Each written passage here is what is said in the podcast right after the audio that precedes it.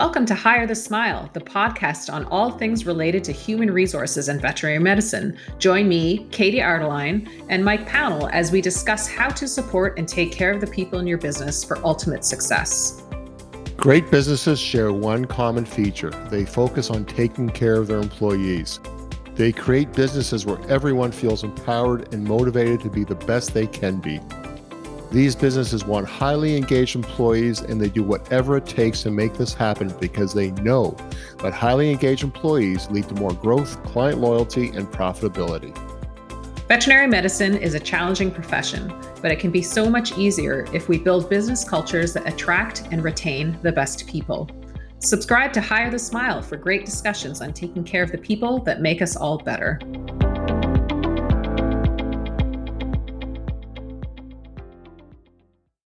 Hi, and welcome to Hire the Smile, the podcast from Oculus Insights and all things related to human resources in the veterinary profession. I'm Dr. Mike Pownall, and as usual, I'm joined by Katie Ardeline, the uh, HR specialist at Oculus. Hey, Katie, how you doing? Hey, Mike. Not doing too bad, thanks. So it is, as we're recording this, is towards the end of January, and that often means employee review time. And so that's mm.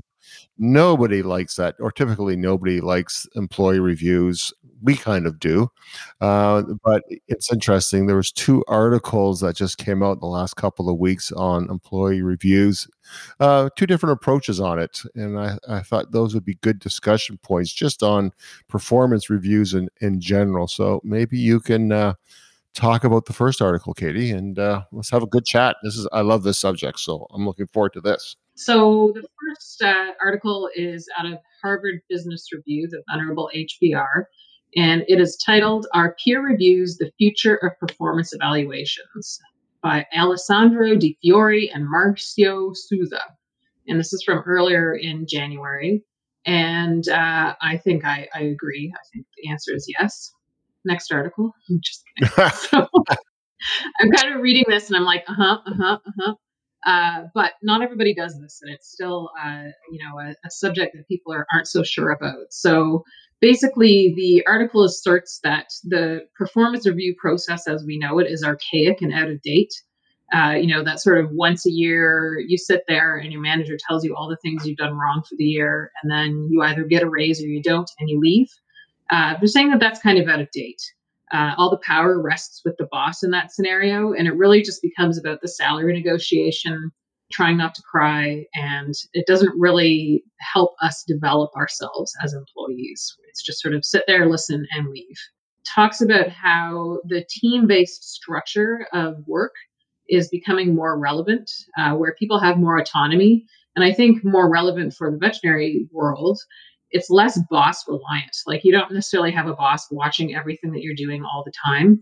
Uh, particularly, you know, thinking of an equine ambulatory vet, they're out on the road. I mean, how often does their boss actually see them in motion and working? Not so often. Even in a small animal practice, it's not like you're in. Uh, if you're the boss or the manager, it's not like you're in any every appointment to see how they interact. You're not in surgery to see how they interact with the technicians. So I think as bosses and relying on bosses is such a limited way to get feedback on a performer, and particularly, and uh, you know, a we're not seeing everything they do, and but b, and it's just human nature. We have our biases, we have our preferences, and yes. somebody just may rub you the wrong way, and yet every other employee loves them, clients love them, but if it's just you as the boss, that's probably not going to give that person a fair shake.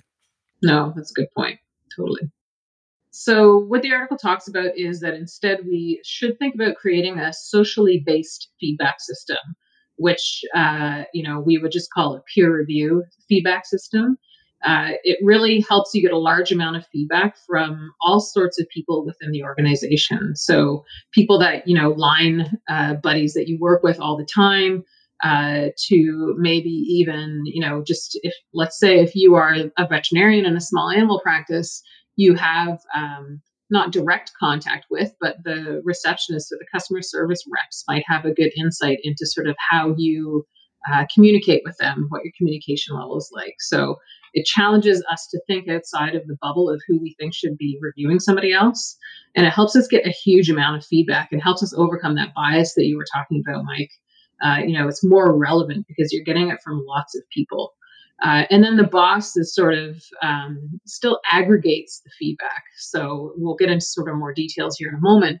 But the the manager still has a role in putting all the feedback together, kind of distilling any themes that are in that feedback, and then you know summarizing and talking about next steps and talking about development.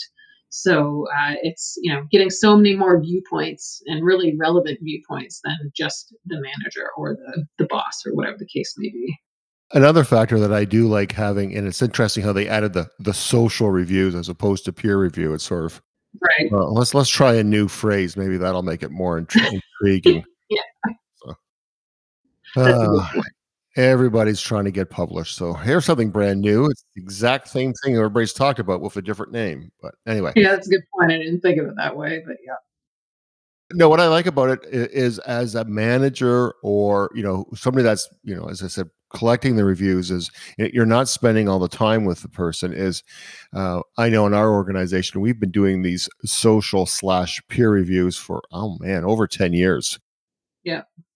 You really discover new things about people like special skills particularly that you wouldn't know if it was just the manager and you are interacting with them maybe 20% of the day. You're not necessarily seeing where people shine and that's why having this peer review people are really uh, i find that are, are, excited to share what's great about other people that you know you might not experience or, or have recognized the value.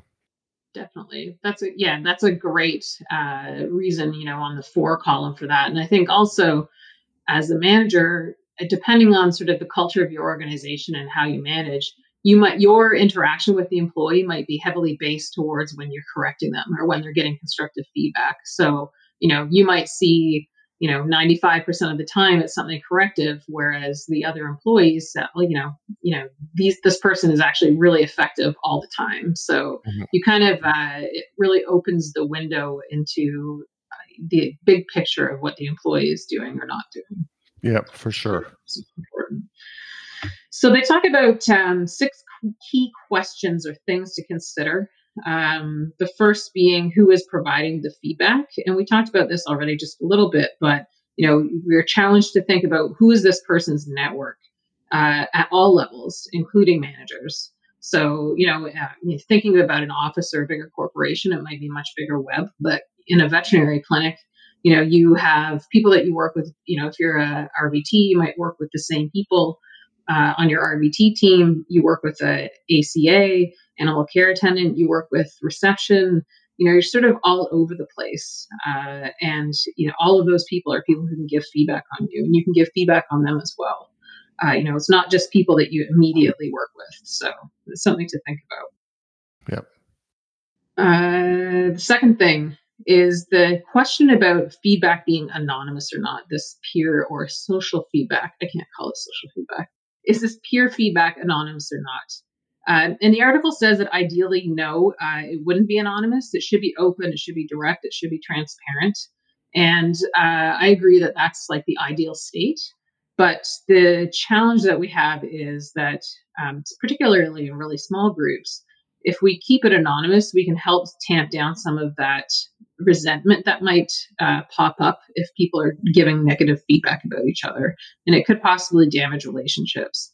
And really, as I was reading that and as I was thinking about it, I said, I wonder, you know, if you gave people the ch- the choice of whether they wanted their feedback to be anonymous or not, uh, how many of them would go for it? But that's always a tricky thing because we always say if you're going to give feedback about somebody, you should give an example so the person understands what you're talking about and understands the context. And that can be difficult when you're doing anonymous feedback. Uh, you know, unless it's a pattern where the you know a certain behavior occurs in the same situation all the time, and it's easy to pull that out. It's always a challenge for a manager to say, okay, well, how am I going to get this feedback across and still keep it anonymous? I was reading that and I was having the same kind of hesitation that you did. But one of the things they don't talk about in the article, and I think we have recognized it's a best practice, is that when you come in for the annual review, nothing should be a surprise to somebody. So, in other words, throughout the year, we should be having smaller discussions with people. And so, I'm just thinking of that situation of yes, you do want to get that honest feedback, but if one person gives a candid feedback, you know, are you worried about some kind of bias towards it? But you know, so let's say you're having the reviews in February and something happened last August. It's pretty mm-hmm. crummy to bring up the review in February. Oh, by the way, you did this in August. Because A, yes. who remembers, you know, six, seven months ago? But B, you know, you're kind of thinking, well, if I why didn't anybody tell me? I've been going on sort of acting or doing something in a similar manner. I had no idea that it upset some people. And oh, wow, that's great. I just, I feel like an idiot because I've been carrying on. So, you know, I think how you get around the, I think in a small practice, a small business, having a level of anonymity is preferred because it is a small team. But yes, if there are issues, uh, if uh, a technician and a doctor are butting heads, that conversation should be happening, you know, when the problems are developing, not six or seven months later. So when you do bring up a review, it's it's not like, oh, by the way, you and Dr. Smith, uh, yeah, they don't get along with you. It should be more like, hey, since we had the meeting with Dr. Smith in August, it seems the two of you have really made great strides in strengthening your relationship. What a wonderful thing. What do you think about that? Yeah, that's an excellent point. And I think it also raises the idea of having, you know, whether you want to, and maybe it's a different conversation or actually our next article, but do you want to throw out the entire, you know, yearly review and that's it, process out the window? You know, we always say that we should be doing quarterly check ins at least, you know, every three months, preferably sooner so you have a constant feedback loop. And um, like you said, this, these things get brought up right away. They're dealt with from month to month. Things don't get to simmer, and, and people build resentment for months and months on end. Uh, so, yeah, I think you know you could have that system of checking in with people and just giving them feedback in the moment and teaching people how to give constructive feedback and how to receive feedback. Obviously, is pretty important. But you know, then you get to the end of the year, and to me, what I always say is that the yearly review should really be a celebration of how you did and the progress that you made. It shouldn't be a laundry list of all your shortcomings. Like yeah. you said, any of that stuff should have been dealt with before. So, yeah, I don't know. I think that's where uh, annual reviews get their bad name because typically it is sort of like this is where you suck.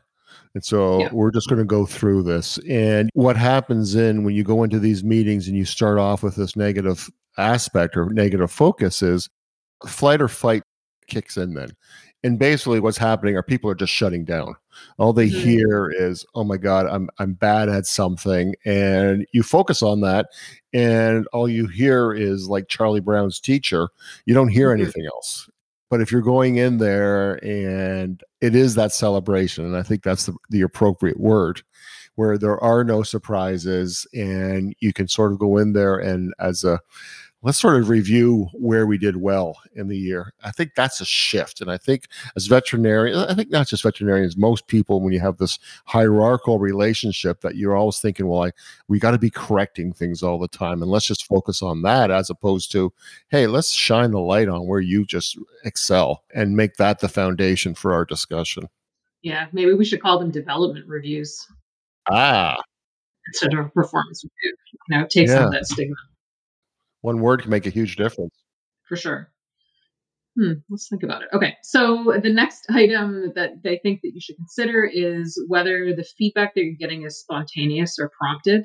Uh, and really, this is just do you give people a mechanism to give feedback anytime you know if something excellent happens people could give feedback or if people need to you know some guidance back onto the tracks then we give them that feedback right away but it also says we need to make sure that people understand how much feedback they should give. And really, you don't want people writing like four page essays on every single person every three months. You know, it should be something that's relatively short uh, to the point. And to me, I think, you know, getting feedback as much as possible is excellent. Uh, but then you sort of have to figure out how am I going to aggregate this and how I'm going to, to present this to people. So, you know, you don't necessarily want a, a wave of feedback all the time. So let's talk about some examples of how we do that because uh, as I'm listening to us talk about this, I think we should get into some specifics because conceptually this is great, but we're also so familiar with it. So the one thing they talk about here, and I think this is kind of neat is, you know, um, feedback is a mixture of you know what they do mm-hmm. in terms of specific job skills. So you may have different criteria for a receptionist versus a technician versus a doctor. But I think what they brought up here, and I was pleased to see because I think this is key, is that at least half of the review has to be on how well they demonstrate the company values. Yeah. And company purpose. So it's not purely just uh, how skillful somebody is. That's important, but you're really using these reviews of to develop your culture, your working environment, and so I think so much more has to be focused on you know how well they demonstrate your company values your your vision uh, you know how how well are they teammates as opposed to how well do they do a procedure or clean up after a surgery. Those are all yeah. important but the other stuff's really important as well. Definitely. You know instead of saying you know having it be so granular for say an rvt or lvt saying how well do you place a catheter? Have like a broader category that's just technician skills because ideally we're working on our skills all the time. Yeah. and it's not like like you said earlier it's not like you wait eight months to tell somebody they are not great at placing catheters. We should be dealing with that in the moment. So uh, yeah it's more of an overall look uh, and definitely getting more specific on the the values and on the, the aspects of culture that are important to the company is uh, is really the good stuff. And i'm just using that example of placing a catheter really the biggest factor we should be considering is not so much that they need help uh, replacing a catheter is how well do they respond to feedback? How mm-hmm. well do they respond to coaching? How do they implement that? That's probably the biggest factor. I think you know whether it's a catheter or how they do any kind of the job is most things eh, people can learn how to do it properly. It's how they respond to the feedback that's really probably more critical and that ties into your values Definitely. And I think getting even more, uh, you know, drilling down a little bit more also, it reflects on how well people understand what our expectations are for all of these procedures yep. as well and how good is our training and did we set them up to succeed so it's it goes yep. a lot deeper for sure yep so the next item to think about is uh, questioning whether all feedback should carry the same weight uh, and you know this is whether a feedback from a manager or you know somebody higher up on, in the hierarchy if you have one whether that's more important than feedback that the people work with. Um, and what i always do and what i always say when we're talking to clients about this is looking for themes and there always are themes when you get feedback uh, peer feedback or social feedback from people. So you know look at look for the themes. And I always say, you know, think about the figure skating concept where, you know, if there's one piece of feedback that's like so out in the left field, it might be something you go back to the person who gave the feedback and say, can we talk about this a little more? But if it's only one person saying it, then I tend to, you know, I, I don't make it a main theme because it's only from one person. So it's like figure skating where you get rid of the worst score and the best score. That's sort of what uh, my philosophy is for peer reviews as well. You know, and I think it, feedback from everybody should carry equal weight. Definitely. What do you think about that? Hundred percent. No, I don't think uh, one should have uh, be worth more than the other. I think it's a team, and everybody contributes equally to the team, so their their feedback should be weighted the same. Hundred percent. Definitely. So the next question is, and you already touched on it a bit, is uh, what categories of feedback should the peer feedback you know flow into? And they mention, I think, what is what we always say is the basic questions of peer reviewing, and it doesn't have to be complicated. Basically, it's, you know, what should this employee keep doing in order to remain effective? What should this employee stop doing? And what should this employee start doing? If you give people more leeway to make general comments, uh, I think you get a lot better information than if you asked. We used to um, have people give peer feedback on each individual core value, and it just gets too much. Uh, and they tend to repeat things as well. So if we make the the questioning a bit more broad, you get more information, and you see those themes come out uh, as well. Yeah, you want to make it simple. It's really like a, you know, red, yellow, and green light traffic light type of concept. The one thing they don't talk about here is something that we, and with all the reviews that we do with our clients, uh, is the self review. Um, mm. That's, you know, I, I, think the employee should have their opportunity to reflect on what they think they're doing well, what they have to stop, and what they should start doing. And it often we'll find after a couple of years of doing this, what the, the employee has is actually very similar to what their peers say. Yes one of the things that we've started doing and i think has made a biggest difference is really starting to have a bit of a, a, description you know particularly when it comes to the values aspect of this is what eh, you know an exceptional high level um, display of this value would be. This would be average. This would be below average. And people have a bit of sense like oh for me to be really kicking it in this one i this is what i've got to be doing. Uh, having that kind of guide makes doing these a lot easier definitely. And it helps with self-awareness too you know it's it's interesting uh, a lot of the time when you do these reviews for the first time uh, you know we're getting a little bit off track and we're talking about sort of the bigger reviews but we have a scoring system between 6 and 10 where 10 is like you could write a book on this value. And often the first time that we do these reviews you get a lot of 10s because people are like well what the heck? I don't have anything to lose. And then when you say well can we go back to the scoring guide and we can, can we talk about you know what you're doing and and the behaviors that you're showing then they're like ew well maybe not. So it's it's helpful for the self-awareness exercise as well. Uh, but you're right. I mean people tend to be uh, you know after you've done this for a little while they tend to be really uh, introspective and, and have a pretty good idea of, of what they need to work on. I mean you're always going to have folks who are significantly less self-aware than others that are always a bit of a challenge but generally i'd say the majority of the population knows what they need to work on I, I find after a while uh, within a company, you know, and it's not just my own, but other companies that we have worked on, I love the self reflection part the best because yeah. you, you just sort of see how you see the curiosity, you see their interest, you see where areas where they recognize that they need to do better. And, and it really becomes a great launching pad for planning for the year, development, any kind of goals. And so, yeah, I like it more of the development reviews than performance reviews. Mm-hmm. I think development review sort of is a more forward thinking aspect uh, approach as opposed to performance. Like it seems like we're going to look back as, instead of looking ahead. So, yeah, definitely.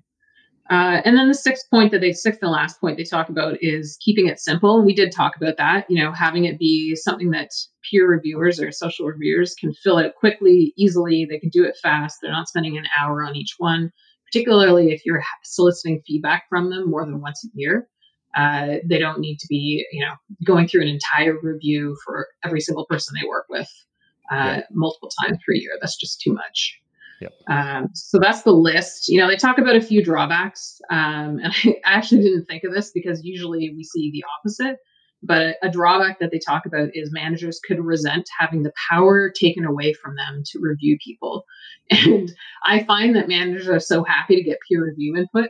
Maybe it's just their industry or the people that we work with, but they're so happy to have other um, perspectives you know, and they still distill the information down. They still um, interpret people's feedback. They still come up with um, those nuggets of ideas for development or goals ideas, but they're more curators of the feedback data instead of the person that's just telling somebody what they're doing wrong, which is what the traditional type review is. So, yeah, so really cool article. I liked it. Good yeah. Stuff. Well, hey, before we go on to the next article, we're just going to take a short break and introduce you to a brand new service offered by Oculus, Advice by Oculus. We'll be back in a second. Veterinary practice would be so much easier if all we had to do was treat our patients. Instead, we also have to deal with the realities of running a business, keeping and retaining staff, attracting new clients, and maintaining profitability, to name a few. Veterinarians also struggle with navigating and managing the always on mentality clients expect of them while trying to maintain a livable work life balance while also managing student debt. When you add in the uncertainty and volatility of the world outside our vet practices, the business aspect of veterinary medicine can take away the pleasure of being a veterinarian, practice owner, or manager. Fortunately, we have a solution. Advice by Oculus provides online personal performance coaching and business advisor sessions that are convenient, accessible, and confidential for the veterinary profession. Personal performance coaching can help anyone develop confidence, motivation, and engagement. Your coach helps you identify what is holding you back and how to overcome these obstacles so you can reach your full potential. If you are struggling with your career and the negative impact on your personal life, personal performance coaching is for you. We all know it can be very lonely leading and managing a business. Often we find ourselves having to make decisions that can have a significant impact on finances, staff, and the overall health of the business without the confidence that we have considered all options before making our decisions. Having a personal business advisor with the experience and education for veterinary business management can help you clear a path to business success. We have been in your shoes and know what it takes to move forward. It's as easy as picking your advisor or coach and booking your time. It's all done online. And for a limited time only, we are offering a 20% savings for all first time Advice by Oculus users. Advice by Oculus. Consider it like telemedicine for your business or career. Okay, we're back, and hey, and welcome to Hire the Smile podcast, episode 15. Uh, what we would really appreciate talking about reviews, you know, whether you do you're listening to this podcast on Apple or whichever one of your favorite podcast platforms are, please give us a review. We're noticing we look at it uh, every episode, we're getting more and more people. But uh, if this is something that you like and you think is valuable to the profession, please just either put in a star or write down a review of uh, how you find uh, Hire the Smile. And we would love the feedback too, because if all of a sudden everybody's giving us two stars, we got to change things. Hopefully, we're getting more closer to five stars. But hey, we as ourselves want that feedback too. And you are our peers, so let us have it. So I came across an, a really uh, a contrary article. As I wouldn't know if it's contrary, but this guy he he runs a business, and he sort of said after a while, you know, ah, we our organization used to spend time on management training and by training our managers that allows our employees to get better. He said, but uh, you know, really after a while, all I've seen is that good managers get better and bad managers a bit less bad. And he said, in the end, a bad manager is still bad. A good manager was already good, but no matter what we do, it doesn't really change the dial. So this guy, his name is Matt Casey, and he authored this book called The Management Delusion The Easy Way to Do a Hard Job. And he's a co founder of Do Things, people management software platform. And so, what he basically said is instead of changing the manager, let's just change how they do things. And so, what he thought is, you know, we do these performance reviews, we score them. What we would do is rate somebody between a one and five. We do six and ten, but you know, whatever. That was a scoring system, and from that would be the basis of a of a raise or or change in compensation, and and that's what we do as well with our performance reviews. Is that score is part of a bigger discussion, but we use the performance review score as the foundation of of raises, bonuses, what have you. So people understand that they are in control of how much money they make. And he just basically said, you know what? I'm giving everybody a three. And I'm only going to talk to you if you think you deserve less than that or you deserve more than that. Uh, and you got to tell me why. And let's have a discussion. And he said that everybody got their score exactly right. He said the, the ones that felt they were worth more, they came to them, came to him with the number. And those that thought they should have been had a higher score but didn't, when they had to go back to do the self reflection and realize, yeah, you know what, maybe it was fair. I don't know. What do you think of this system? Uh, I mean, I think it's it's interesting. I like it, you know, from a lazy manager perspective. I think it's awesome.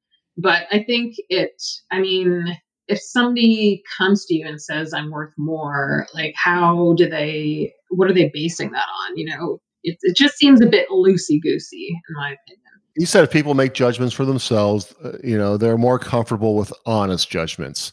And mm-hmm. I'm just sitting there. So you're again, we're coming to the boss, and it, to this seems like it's the one person who is the thumbs up, thumbs down. So let's say somebody comes to you, makes a very passionate case why they should be a four instead of a three, and you as the boss go, "Nah, you haven't sold me on that." Yeah.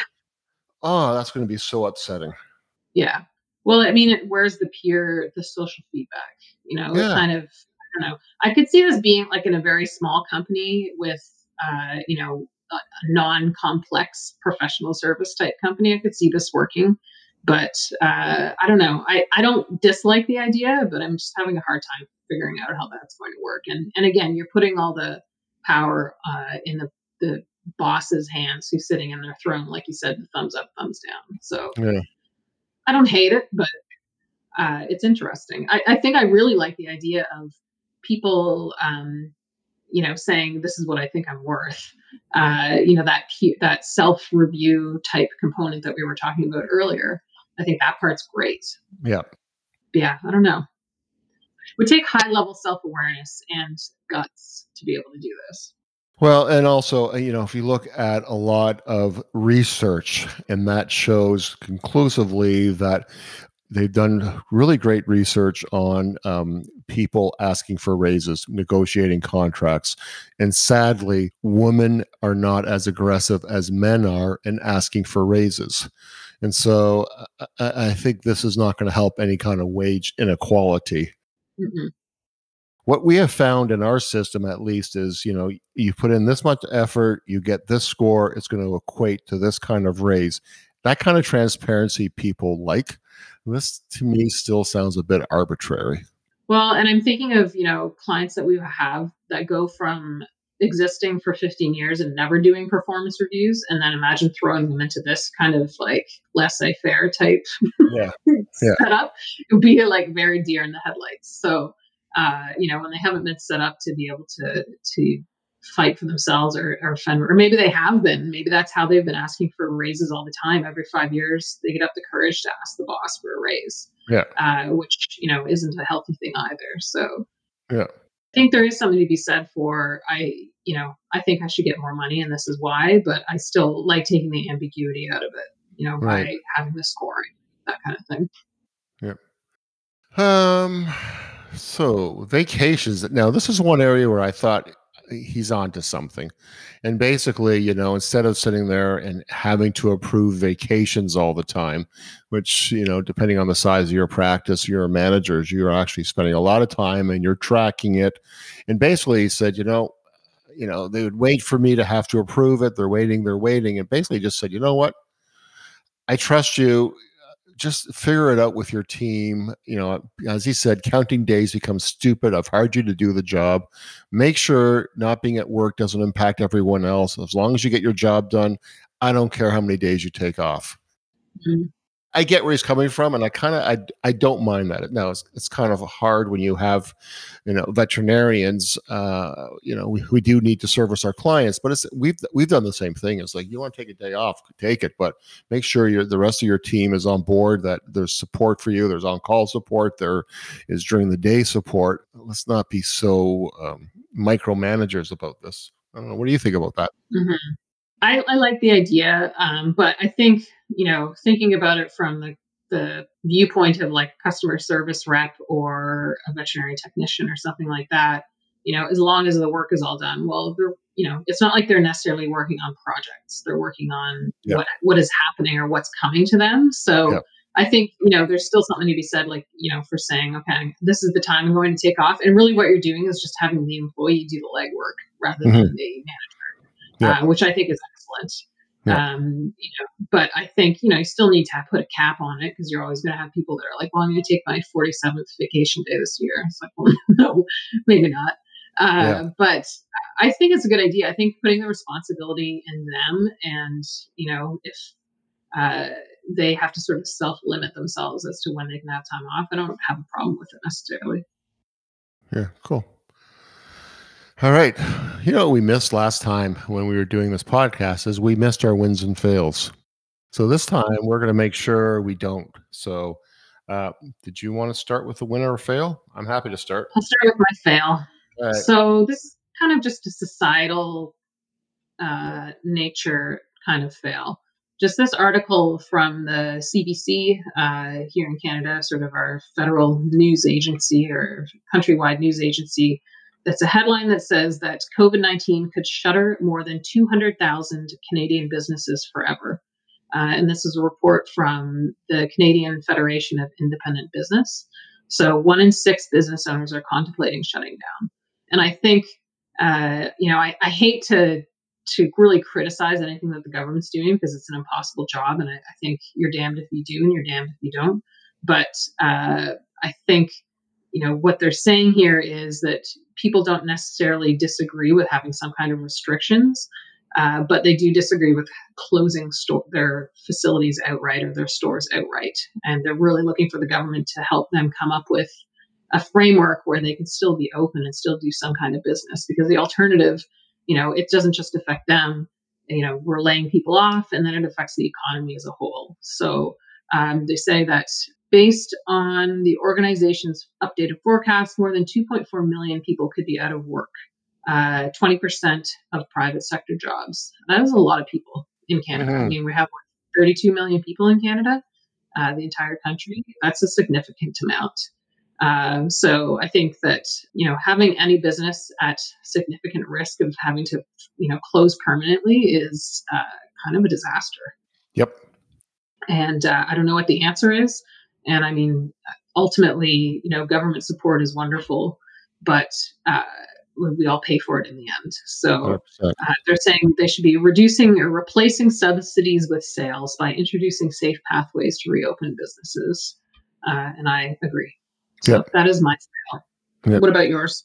Uh, my fail is so we're in Ontario, Canada, and the day after Christmas, we went into uh, more of a lockdown, and then they made the lockdown more aggressive. Uh, I think the second week of January, uh, more on the European style model. Yet at the same time, many of the government officials who were saying, "Don't you know? Don't travel. Don't do any necessary travel. We you know we, we just don't you know just stick to your bubble. Don't go anywhere." Well, then we find out, and this is all across Canada, across all political parties, so many of government officials went on vacations. They went to the Caribbean. They went to one went to Europe, and you're like, uh, you know, this is like leadership lesson one on one, 101. It's like do what you want others to do. You've got to walk the walk, talk the talk, and it was just so discouraging. And so many people in Canada and we have seen it in other areas too.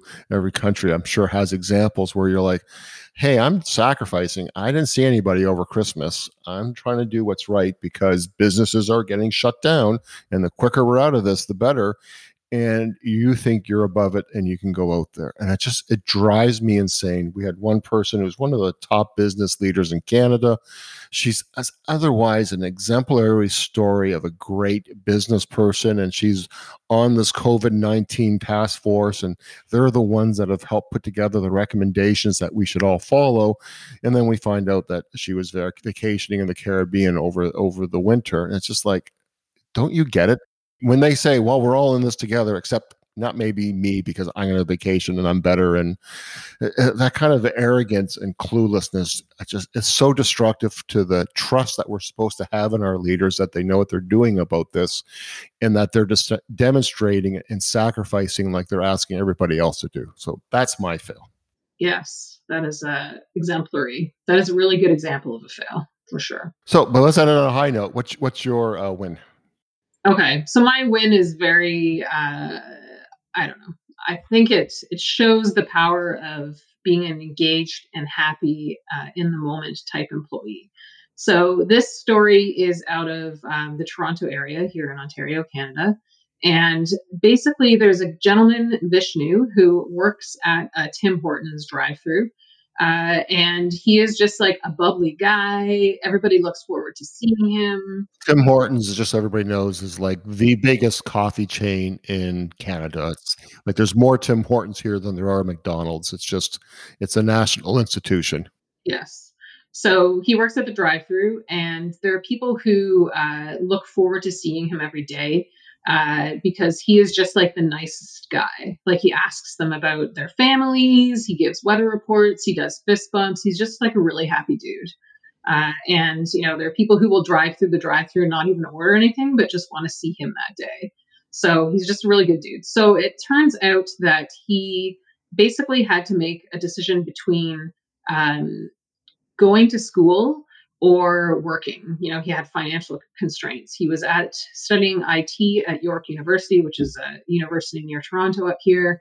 And uh, he couldn't keep working because he just didn't have the money and he couldn't juggle the money and a job. And it's, you know, not a, um, an unfamiliar story, I'm sure.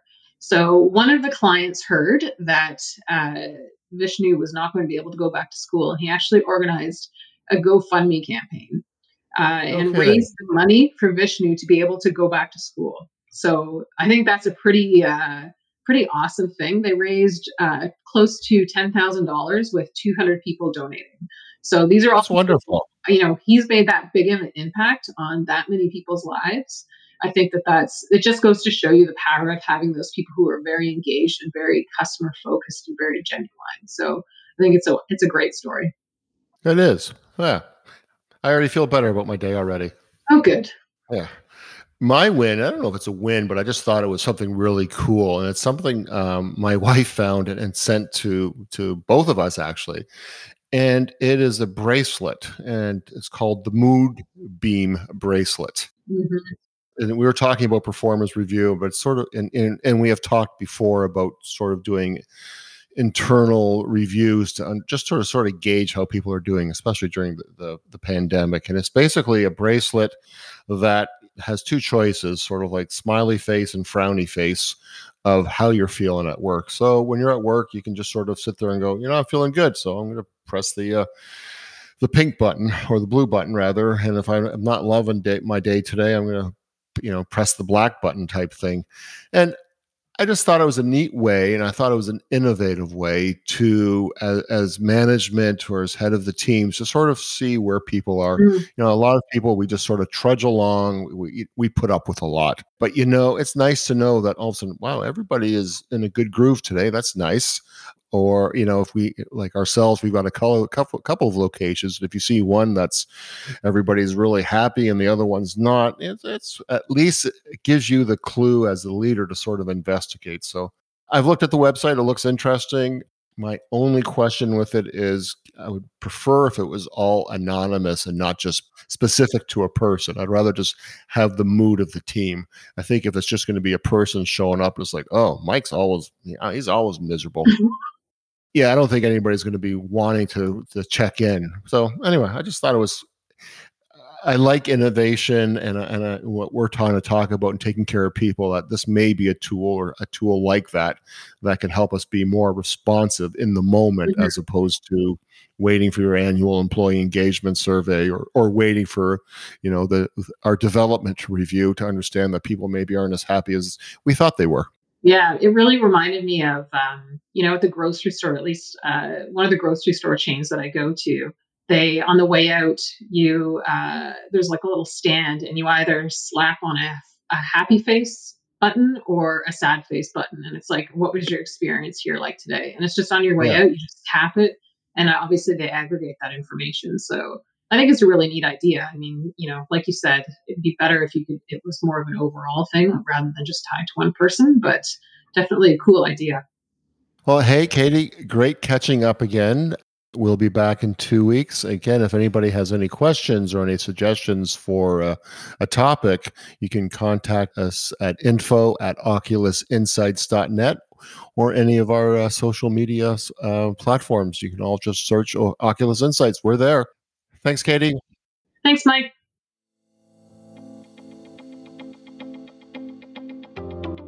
Thank you for listening to Hire the Smile, brought to you by Oculus Insights. Our goal at Oculus is to support veterinary businesses around the world by helping you clear your path to success. This episode was produced and edited by Heather McPherson.